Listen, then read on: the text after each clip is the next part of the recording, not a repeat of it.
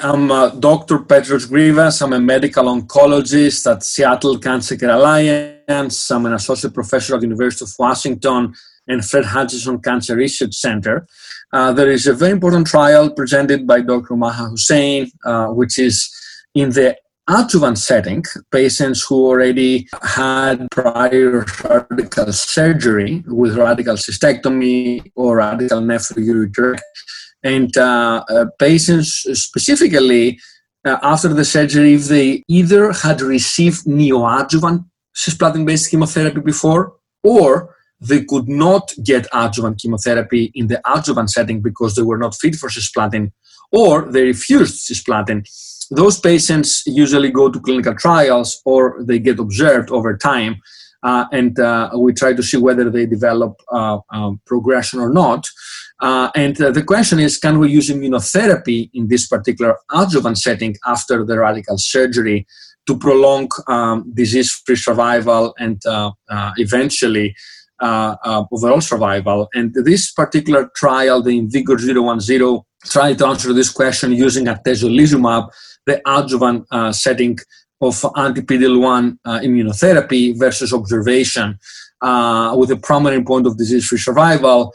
And um, the, in that particular study, um, uh, the, the primary endpoint was not met. Uh, despite the huge effort uh, from um, the patients and the caregivers, the co-investigators, the sponsor of the study, this was a very important trial, and I'm, I'm glad we got this completed. Uh, however, uh, it did not meet the primary endpoint of disease-free survival. Uh, so this is not changing practice. However, uh, it's a, a, very important uh, data set, and I, we hope we learn more about uh, this population of patients in the adjuvant setting.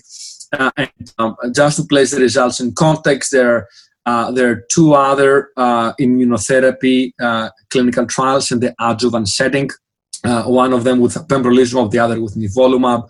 And we also now have uh, clinical trials with targeted therapies. For example, FGF receptor inhibitors. So there's a phase three trial randomized with infigratinib versus placebo for patients with FGF receptor 3 mutations for fusion uh, in the adjuvant setting. Uh, and we're hoping to learn a lot with all those ongoing clinical trials and create uh, um, uh, further, um, uh, I would say, important information to guide decisions in this adjuvant setting. but for the moment, I think Vigor 010 uh, despite being very well conducted, uh, did not show difference in the disease-free survival.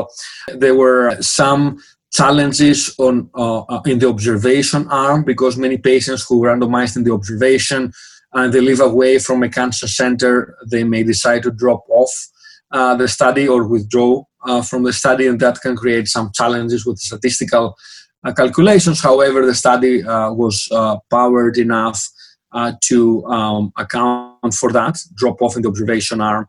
Um, and I, I, think again it was a very well conducted study. Congratulations to the team.